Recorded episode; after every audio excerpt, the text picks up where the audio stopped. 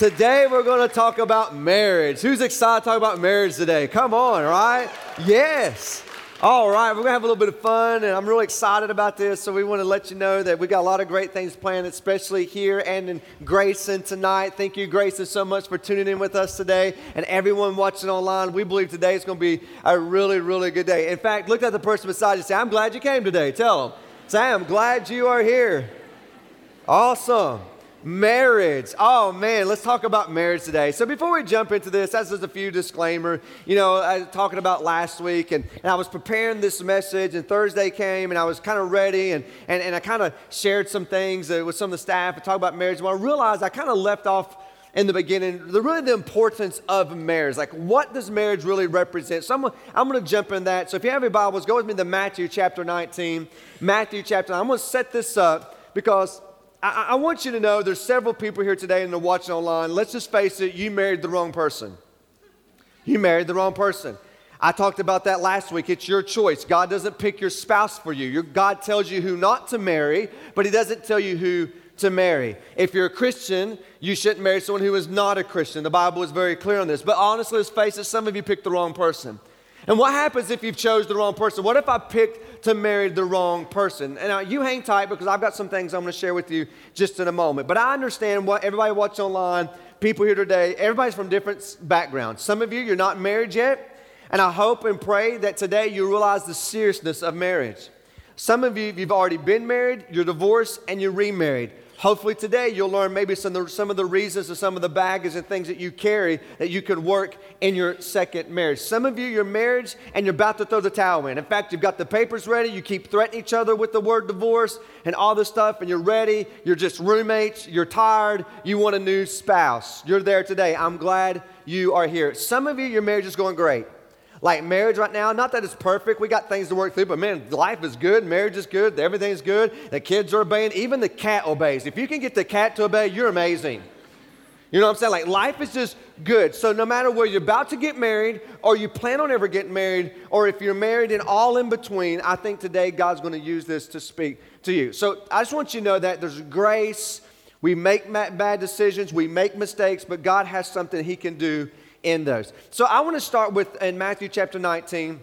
You know, when you think about marriage, a lot of times people go to Ephesians chapter 5.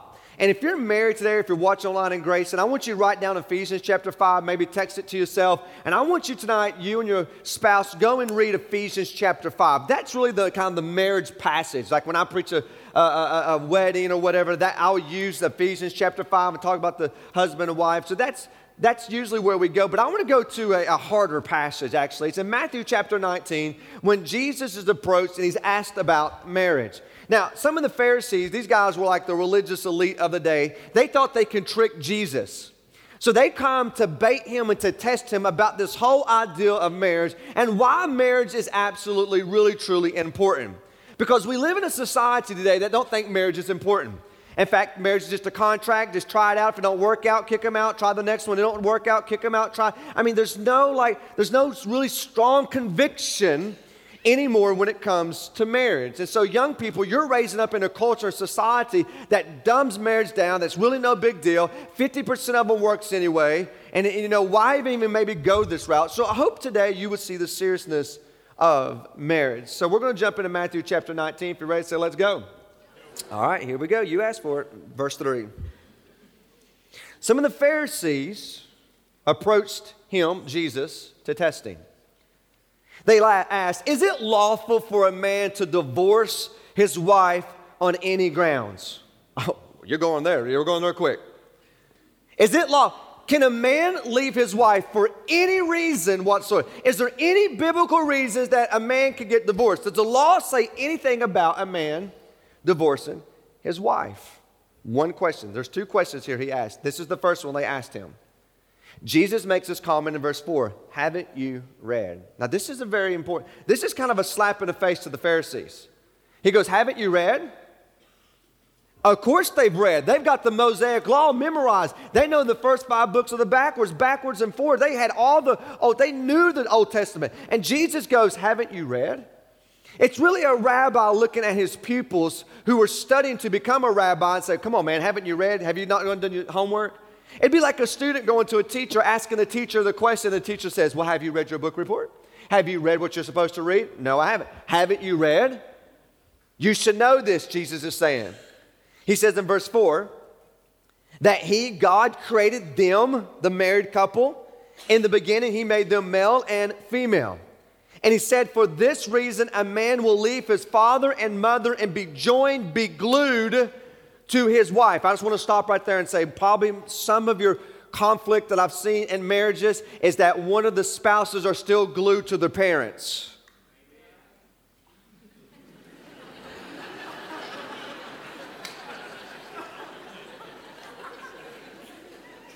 I don't know if that was the in laws that said that. Or someone's like, honey, you got to get away from your parents, right? But really, we laugh about that. But some of the conflicts that people bring in the marriage is that they're still glued to their mom and dad. When listen to me, you, when you said I do, you said I do to everybody else, and I do to my wife, or I do to my husband. They're the main focus for the rest of your life. Some of you still haven't left your parents yet. And that's some of the conflicts. The Bible says you are to leave them and be joined, to be glued. Listen to me, young people. Listen to me, people who are not married. That's serious. To be glued to your wife, and the two shall become one. Watch this. The two shall become one. The two shall become one. And then he says this in verse 6 So they are no longer two, but one flesh. Therefore, what God has joined together, let no one separate.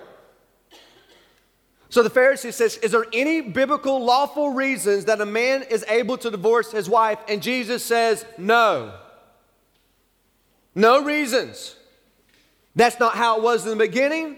That's not how God and why God designed marriage? The answer is no. So now they thought they tricked Jesus because now they're going to ask a second question, which most people take the answer to the second question as the answer to the first question and is not. Two different questions. So Jesus says there's no reason whatsoever a man shall leave his wife. Ever, ever, ever, no reasons. Because God took the two and he made them one. So in verse 7, they ask him the second question Why then? They think they got him. Why then did Moses command us to give divorce papers to send her away? Yes, we got him. Because if he goes against the law of Moses, and obviously he's a false prophet, people will stone him, he's gone, he has nothing to stand on. So if you say there's no reason whatsoever that a man can leave his wife, then why did Moses, the man, Moses, give the law that it's okay to divorce your wife? Of course, Jesus, being the author of Scripture, can be chuckling right now, going, What do you mean? I, I know this. I wrote this. And look what he says Moses permitted you to divorce your wife, not command. You see, the Pharisees got it mixed up. Moses never commanded you, he permitted you to divorce your wives because of the hardness of your heart, bro. But it was not like that from the beginning. So let's go back. What was going on? Why did Moses allow men to permit to divorce the wife? Because men started leaving the wives for any reason whatsoever. If you'd have burnt his breakfast that morning, he could divorce you. If you talked ill against his parents, he could divorce you. And so what happens, men heart got hard and they started outcasting and leaving the women to the side. And a woman who has no papers to prove that she has been legally divorced is an outcast. No one would touch her, no one would marry her, no one would take care of her. So Moses permitted, because of your stubborn, stiff-necked, hard hearts men, permitted a paper of divorce to protect the woman. That's the only reason why Moses permitted it. Because you were not fulfilling the duty, man, that you're supposed to be fulfilling, and Moses did it to protect the woman. So give her a sheet of paper. But it was not like this in the beginning. So, what does he mean by that? Well, we have to go to the beginning. In Genesis 1 26, this is what happened. Then God said, Let us make man in our image according to our likeness. Now, there's a lot unloaded right there. I want you to look at this. First, he said, Let us. Who's us? Like, who's chilling with God right now when God looked and said, Let us? There's a lot of debate go back and forth with who us is and what the plurality and what us is there.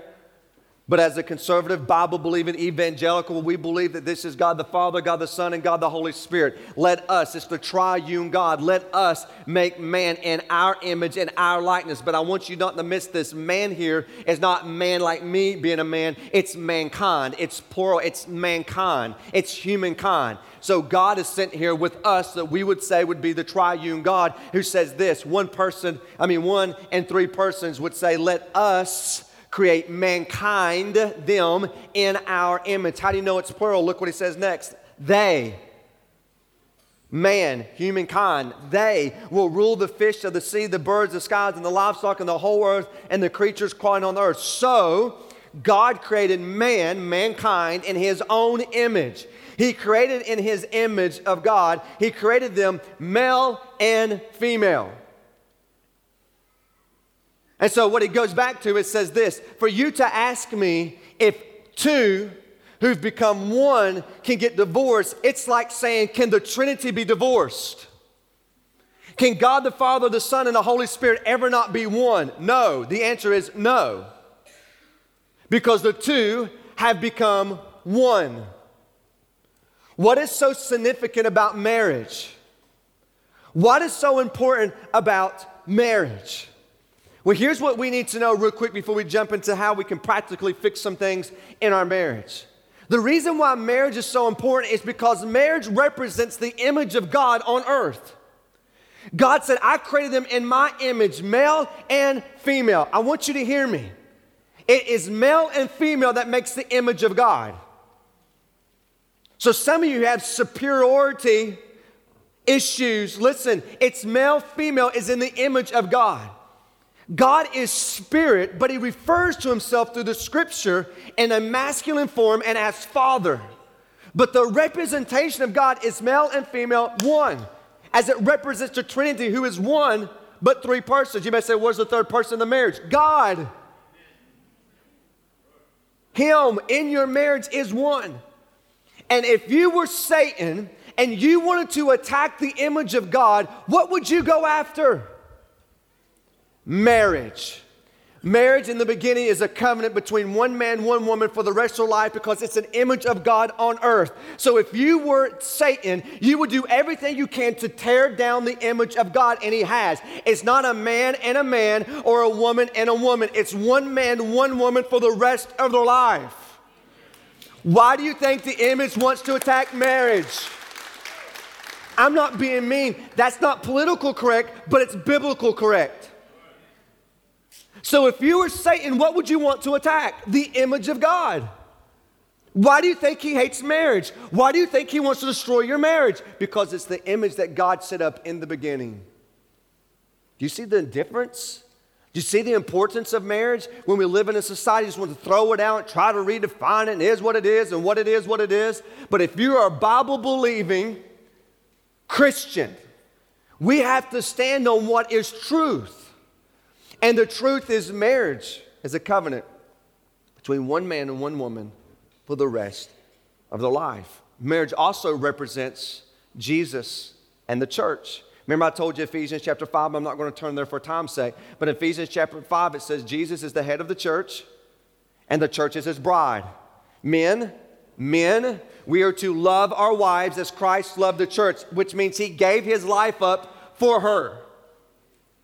I see it all the time. Like, my, my wife, she won't submit to me. My wife, she, she won't follow me. Listen to me, bro. Listen, listen, listen. If you would love your wife the way Christ loves the church, she'll have no problem following you.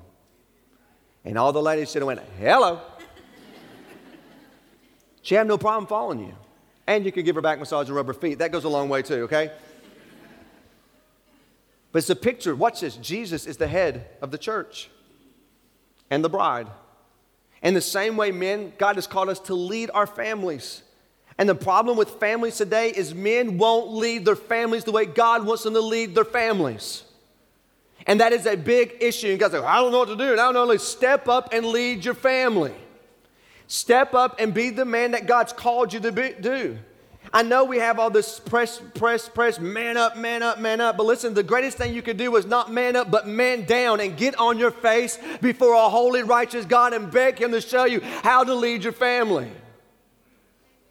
If we would just step up and do everything that God has called us to do, it's amazing how things fit together and go in the flow that He has designed it.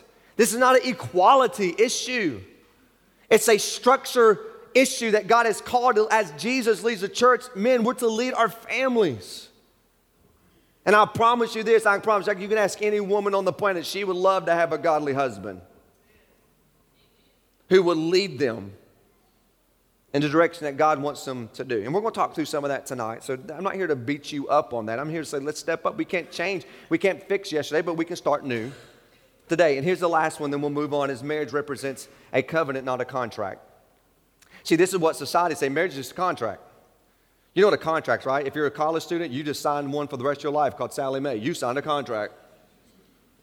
And that sucker will follow you around to the grave. If you bought a house, you've signed a contract. If you, if you bought a vehicle, you've signed a contract. And a contract is written to protect you. That's why whoever writes the contract is to protect them.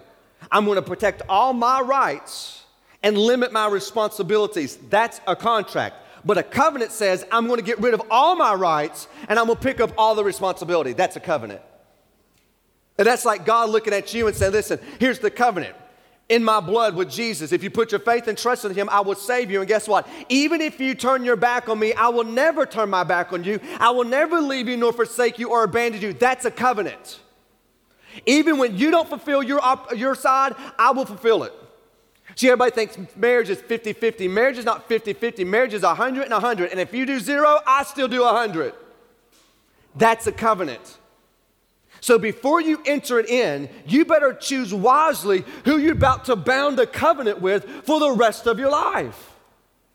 That's how important marriage is. But let's face the facts. Some of you, for the first time, you just heard this. Some of you, you knew this. And let's just face it, we're all sinners. Every one of us have blown it. And we've all made bad decisions and poor decisions. Some of you, you married the wrong person for the wrong reasons at the wrong time. What do you do? Do you leave them? Do you divorce them? God says absolutely 100% no. What do you do? You chose it. You picked your spouse. You said for better, for worse, for richer, for poor, for broker, or broke, or broker. Either way it goes, you picked it. Right? What do you do? How do you change them? If I'm stuck, some of you right now going, Are you telling me I'm stuck with this joker for the rest of my life? Yes. How do I change them then? Here's the truth you can't. I can't change no one. I can't change you. I can't change my wife. She can't change me. I have no power to change you. I have no power to change my wife. So here's the reality only God can do that, but God wants to do a work and change in me. And I want God to do a work and change in my life. And I know this is, this is, this is so fascinating, but what's the word I'm looking for? Awesome in the same time, in the same way as this. On April 26, 1977, when I was born, before I took my first breath, God knew my last breath. And He knows everything in between. He knows every sin that I will commit, He knows every bad choice I would make, He knows every good choice I would make. He knew that I would accept Him because God don't make robots. He knew this. And He looks at from April 26, 1977 to the day I breathed my last breath on earth, and He planned out my entire life. He knows everything. And watch this he took in consideration all the stupid stuff I would do and say, and still somehow is able to work it out. Romans 8 tells us this. Look what he says. And we know that God causes everything. Not God calls that, but God causes all your choices, every choice you've ever made, to work together for good of those, won't miss this, who love him. And those who don't love them, the opposite is true. Everything's working against you if you don't love him.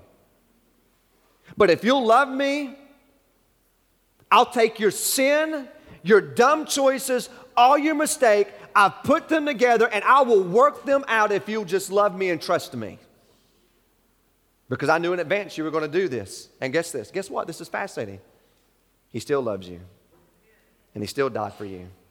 And he still has a purpose for you. And he still woke you up this morning. And he still has hope for you. And he knew the decisions you would make. And he knew the decision I would make. So, what do you do if you said, I do to the wrong person? Because some of you here right now, you're ready to sign the papers. Some of you, you're just roommates, just living in the same house, kind of no passion, fires kind of died out. You like them, I mean, they're okay, but you're like, ah, we're just not the same anymore. Come back tonight. If you're married and you signed up for the married night, because we're going to be talking about this. We've only got a few spots left. You better jump in quick if you're going to come. You and your spouse needs to be there, and we're going to have some interaction and work through this. What do you do when this happened? So let's go ahead and just jump into this. That was all introduction. If you're ready for the sermon, say, let's go. Are y'all hungry now, aren't you? Now you're like, hurry and get out of here, hurry, right?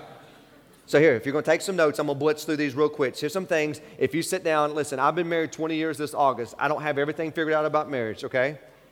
I don't have it all figured out. I'm not a professional marriage counselor. And we're going to talk about that just in a moment, maybe some steps and things to take. I have been around, I've been married for two decades. There's some things I've learned through it. My wife and I, right now, we have a great marriage. Things are awesome right now. My love tank is full. things good. So I'd say that to say I'm in a, I feel like we're in a healthy place tonight to lead you as we talk through some things about marriage. I feel like I'm in a place to share this to you. If you came and sat down and said some marriage counseling, okay, Pastor, I'm stuck. What do I do? This is it. This is what I would share with you. So we're going to have a big old counseling session, right? It's going to be good. And people are going to leave here excited, and we're going to fix this, and God's going to come through with this, and you're going to have the marriage you've always wanted with the person you are with now. I have to believe that if His word is to be true. So here's the first thing you got to do, okay? It's the first thing. If you came and you sat down and said, What do I do? I'm stuck. I'm with this person. I want out. What do I do? Here's the first thing accept responsibility for your choice. This was your choice. You can't be a victim anymore. Well, Pastor, I was young. My parents forced me to get married as a young age. People kicked me out. I didn't know what to do. I was blinded by love. I was blinded by lust. I thought you walked the aisle, you signed the covenant, you said it. The first thing you got to do is to accept responsibility that this was your choice. I chose it. For better, for worse, I chose it. Even Paul in Galatians 6 says we're responsible for our own conduct and for what the things that we choose in our life. I know you can't control your spouse's actions, you can't control their attitude, but we've got to move past complaining about your marriage, resenting your marriage, blaming your spouse for your unhappiness, and move forward instead of thinking, I wish I could marry someone else. And you see people in divorce, they remarried, and their second marriage is awesome, it's great, life is good. And like, man, see, life is greener on the other side, but they crossed the septic tank to get there. Life is not greener over there, it's greener where you water it, and some of you need to go home and start watering it so that it will become green, so that God will begin to grow. And for that to happen, you've got to tackle one problem at a time. Not all of them, but one problem at a time. You first got to say, you know what? I chose this. I accept responsibility. I'm not a victim. I'm not blaming. I chose this. I said this. I wasn't duped into this. I went, whether I was blinded by lust or love or whatever it was, my eyes are open now. I chose this. Here's the second thing you've got to do. This is the big one. You got to believe that my marriage can change. You got to believe it. You got to believe that your marriage can change. Some of you are confused, you're disappointed, you feel hopeless, but God hasn't given up on you. In Matthew 19, if you keep reading, the disciple says, If this is how tough it is to be married, maybe we shouldn't marry at all. You know what Jesus says? You're right. Some of you shouldn't get married. If marry, if being married is a covenant, and we can't leave for any reason whatsoever, then maybe it's best that some of us don't get married. And Jesus says, You're right. You better take it seriously. But then he goes on and says this, and Matthew, we see this in 1926. But humanly speaking, it's impossible, but with God, all things are possible. And my question is, how are you looking at your marriage today? Through God's point of view or yours point of view? Your point of view, you think it's impossible. God looks down and says, oh, it's possible. That I could do a great work right here. I'm just naive to believe that if God can resurrect his son from the dead, he can resurrect your marriage from the dead. I just believe that. I just believe it. Because everything and anything is possible, but you got to believe it. Somebody's like, but I don't feel it. The reason you don't feel it is because you don't believe it. Your feelings follow your belief. And if you will go home and change, that's what it means to repent, change your mind, your feelings will follow it. I believe I can have the marriage God always wants me. I believe this is the one I'm going to spend the rest of my life with. I believe they can change and God can change their heart. I believe it. And guess what happens? Your feelings will follow the belief. Here's the third one. And here's the problem with most of us we give up too soon. Don't give up. Don't give up. Don't give up. You've been sowing and sowing and sowing, and now you're going to throw the towel. And listen to what Paul says in Galatians 6 9. So let us not get tired of doing what is good. Just at the right time, we will reap a blessing, a harvest a blessing if we don't give up. So many just give up too quick, too soon. Why? That's what our culture says. Don't work out, it's okay. Just sign a prenup, go on to the next one. Let's go. That's what our culture says. But the truth is, you're either growing together or you're growing apart. There's no in between. We're either growing closer to each other or we're growing away from each other. And some of you give up too soon. Try to find somebody else. You don't deal with the issue. This is really big. I see this because if you get divorced, I think it's about a 40 to 50% chance you get divorced. If you remarry the second time, I think it was 60% chance to get divorced. If you remarried your third time, you had a 78% chance you will get divorced based on statistics. And you know what the problem is? You think, listen to me, bro, you think the next woman is going to fulfill your needs. And it does for the first three or six months, right? Life is good. It's something going great. She's the one. The grass is greener. We never argue all the time. We both like everything that comes. We both love NASCAR. We both love to sit around our underwear on Sunday and watch NASCAR. I mean, like, you found the person. Then all of a sudden, the same problems you had in your first marriage now is in your second marriage. But because that got out, you think I can get out of this, so you go to the next one. Maybe this is it. The third one's charm, right? This is life. Life is good. And all of a sudden the problem comes back up. It's a third. You know what the problem is? There's a common denominator there, and it's you. See, most people move on without dealing with the issues. And listen, some of you have been married and married again. The reason why you still have problems is because you haven't dealt with the baggage that you've brought into this next relationship. And if you're single and you're about to get married, it's the first time you get married, this is another problem. You both bring baggage from just relationships into the marriage that you don't deal with. And you're wondering why you're having problems year one, year two, because you haven't dealt with the unresolved issues and the conflict that's in your past. It costs to have a great marriage. It costs a lot of time and energy, but I promise you the divorce court will cost you way more. Probably about half of what you have, bro. It costs way more. It'll cost, ask anybody who's been divorced. It costs you financially, emotionally, relationally. It costs you physically, memory, especially if you have children. It costs. It will cost. And some of you are thinking, man, I don't feel like working on my marriage anymore. I'm done. I'm done. Let me tell you, I was going to share a little bit about this tonight, but I, I, drank a little bit too much coffee between services, so I'm going to share it right now. You want me to tell you when you know when they're done? Listen to me, sir, when she doesn't cry anymore. Because when the tears roll out and they're done, the heart is now is hardened, there's no more passion, there's no more love. When the tears stop rolling, I'm done. I don't cry anymore. I'm done. That is one sign that you begin to see in their life. I'm telling you, it costs. What do you do? If you don't feel like working on it anymore, I'm done. I don't want to work on it anymore. I don't want to work on my marriage. What do you do? Here's what you do. You go home and you beg God, God, change my mind and give me the feelings I once had because you used to have the feeling. And here's why I'm just naive to believe if you felt it then, you can feel it again. If you felt like that when you walked the aisle, you can feel like that again now. I know life change, circumstance change, and things change, but you change how you adapt to them. That's the problem. Nobody wants to change. Everybody wants everything else to change around them, but you've got to work through this and change. And the only person you can change is you. And I'm telling you what, if you go do the right thing, I just believe God will bless you. He'll bless you. Here's the fourth thing you got to learn to forgive each other. You got to forgive one another. You ask anybody who's been married long enough, they'll tell you, you better learn how to forgive. I was, I was talking before the service to the stash in the back, the stash. I know you can't see him back there, but he's got an awesome stash. He, he runs our sound for me. I call him the stash. It's just the stash, you know. I said, how long you been married? He said, 34 years. Listen to me, young people. That's who you need to go talk to. That's who you need to go talk to. You go find someone who's been married 50 or 60 years and sit down with them and talk to them. They'll just ask for a cup of coffee. You better meet with them at lunch. They'll be asleep by four, so you go meet with them. How'd you been married 40, 50 years? How's that? How'd you, how'd you learn to live with each other?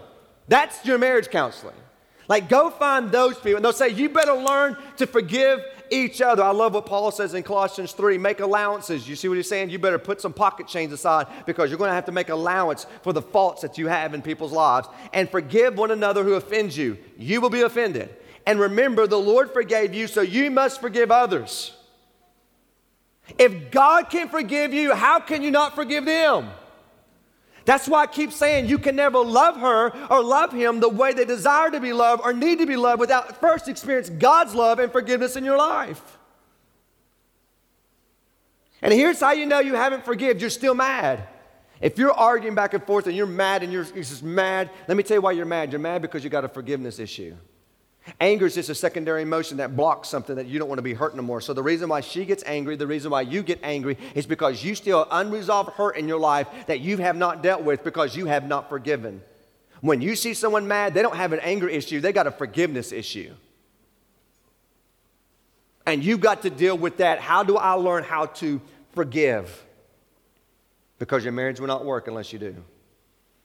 And you need to be reminded, sir and ma'am, that God forgave you for all your sins. Every time you walked out, every time you've turned your back on Him, He forgave you. And guess what? He still loves you. He still has a purpose for you. He still saved you. You know why? Because it wasn't a contract, it was a covenant. So if we're going to forgive people, we got to understand how much we've been forgiven. This one seems very basic and simple, but let me throw this out to you. There's the fifth one you need to get help. You really do need to get help. You need to seek help. And I hear it all the time. I don't have enough money to go to counseling, but you do to go file the divorce papers? Get on a budget. Spend your $125 and go talk to somebody. You need to get help. It's okay to ask for help. And I just want to tell you this if you're going to go get help, you got to find someone who's a Christian counselor. Don't go to someone who's not a Christian counselor. Not that they're not good, not that they don't have good advice to share with you, but they're coming from a different whole perspective, from a secular world point of view, and from psychology point of view. You need to go to someone who loves Jesus and loves the church. And they're willing to take your money to talk to you. You know what I'm saying? But that's the order. I want to find somebody who loves Jesus, who loves the church, and was willing to take that on profession to help people like me get help. Like I said earlier, you really want help? Go find somebody been married 50 or 60 years and go take them out for lunch and say, How did y'all do it? That's the best counseling you could get. And I'll tell you how they made it. And it was tough, but they worked it out. Get help. Maybe you need to get in a group with people and sit around a group and say, I'm going to be honest with you. I know you see our Facebook pictures all the time and everything looks great and everything looks in order, but behind the scenes, we're falling apart. And you need to get around somebody that says, Will you help us because we're not getting along? Because the devil wants to make you think you're the only person going through that, and that is not true. That is not true.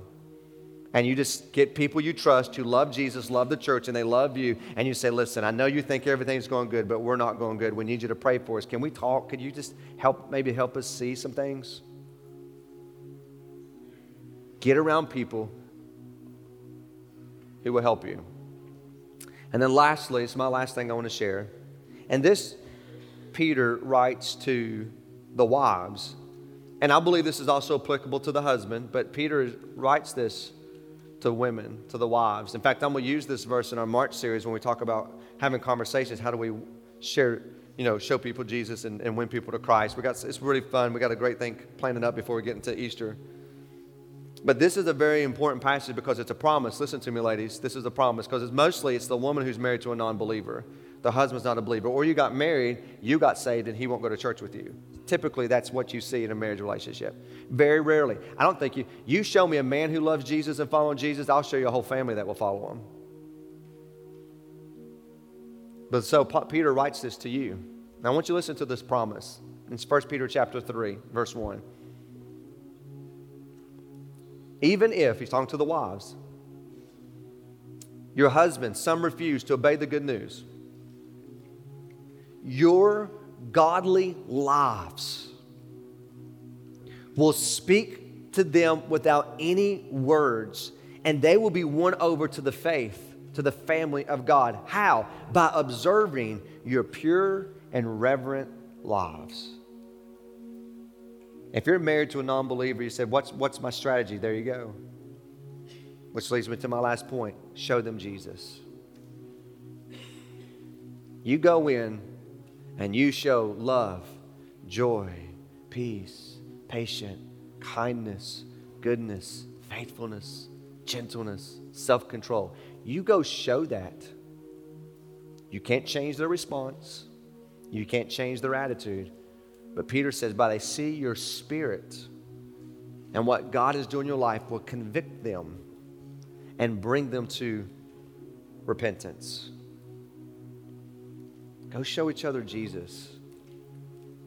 You say you're a Christian, you say you follow him, now go show them who Jesus really is. And I know some of you right now, you feel like your marriage is on the rocks, and now you really feel hopeless because now you may feel like I'm stuck. I wanted out, and uh, you tell me I can't get out, and all this stuff, and you don't see them changing. But I'm here to tell you with God, anything is possible. I love, he says, for I can do all things in Christ that gives me the strength. You know what all things means? That means I can learn to love someone I don't like right now again. You can. You just got to believe he can do it. And let's just face it, we've all made mistakes. Some of you, you made the mistake. You married the wrong person for the wrong reasons at the wrong time. What should you do? Should I leave? Absolutely not. Should I throw the towel in? Absolutely not. Should I check out? Don't check out. God knew you would make that decision, and He still has a purpose and plan that's going to be awesome for your life if you're trusting. And I pray this today for Grayson. I pray this today for you and for everyone watching online. Here was my prayer today is that God would perform a miracle in your marriage today. He will do that today in your life. I'm going to ask if you would to bow your heads.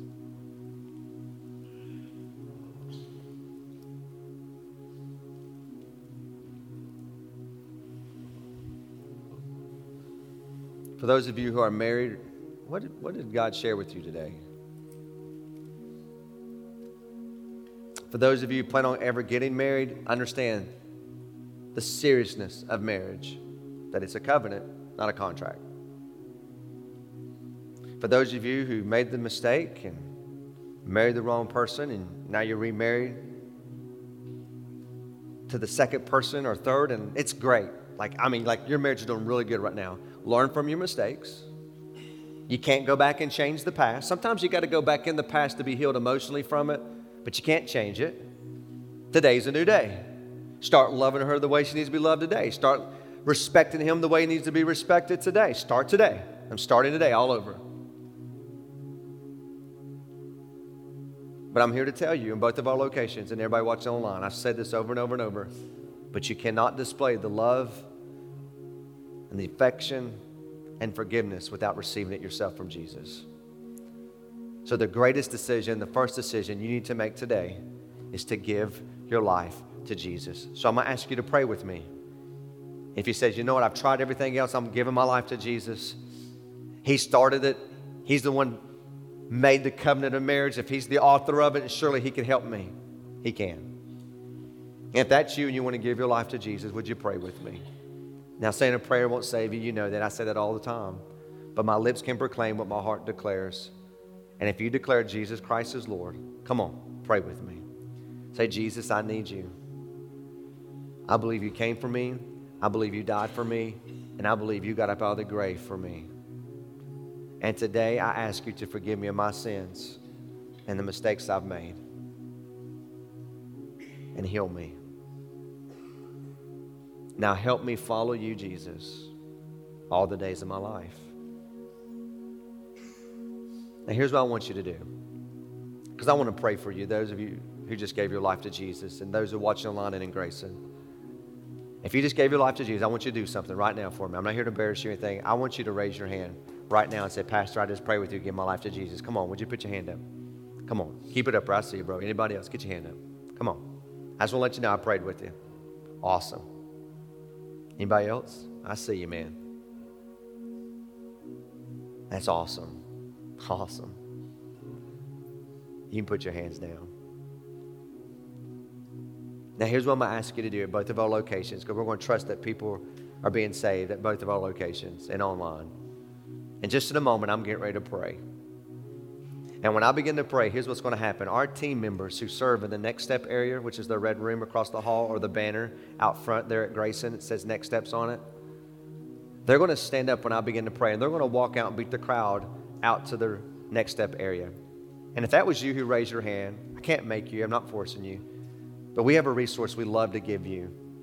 Here's what I want you to do. When I begin to pray, will you grab your things and go ahead and just step up and walk on out to the, the next step area so you can beat the crowd out and we can pray with you and we can give you some resources as you begin your walk with Jesus.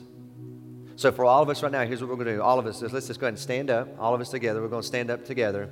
And as I begin to pray, if you gave your life to Jesus and all your team members, would you go ahead and go? God, thank you so much for your love and your grace and your mercy. God, I saw almost four, I think it was four hands go up. God, that's 10 today here at our Morehead campus. God, you're doing something great.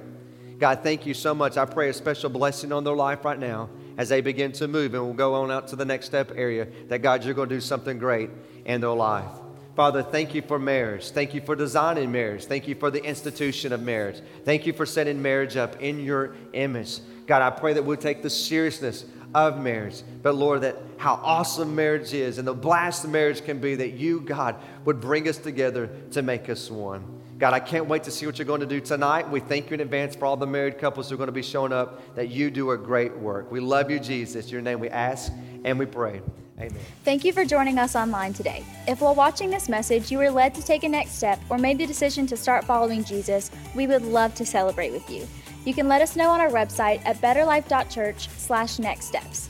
To stay connected throughout the week, download the Better Life app, available on any major platform. Lastly, if you're interested in supporting what God is doing in this ministry, you can give online at betterlife.church/give now. We're praying that you have a great week and we hope to see you again soon.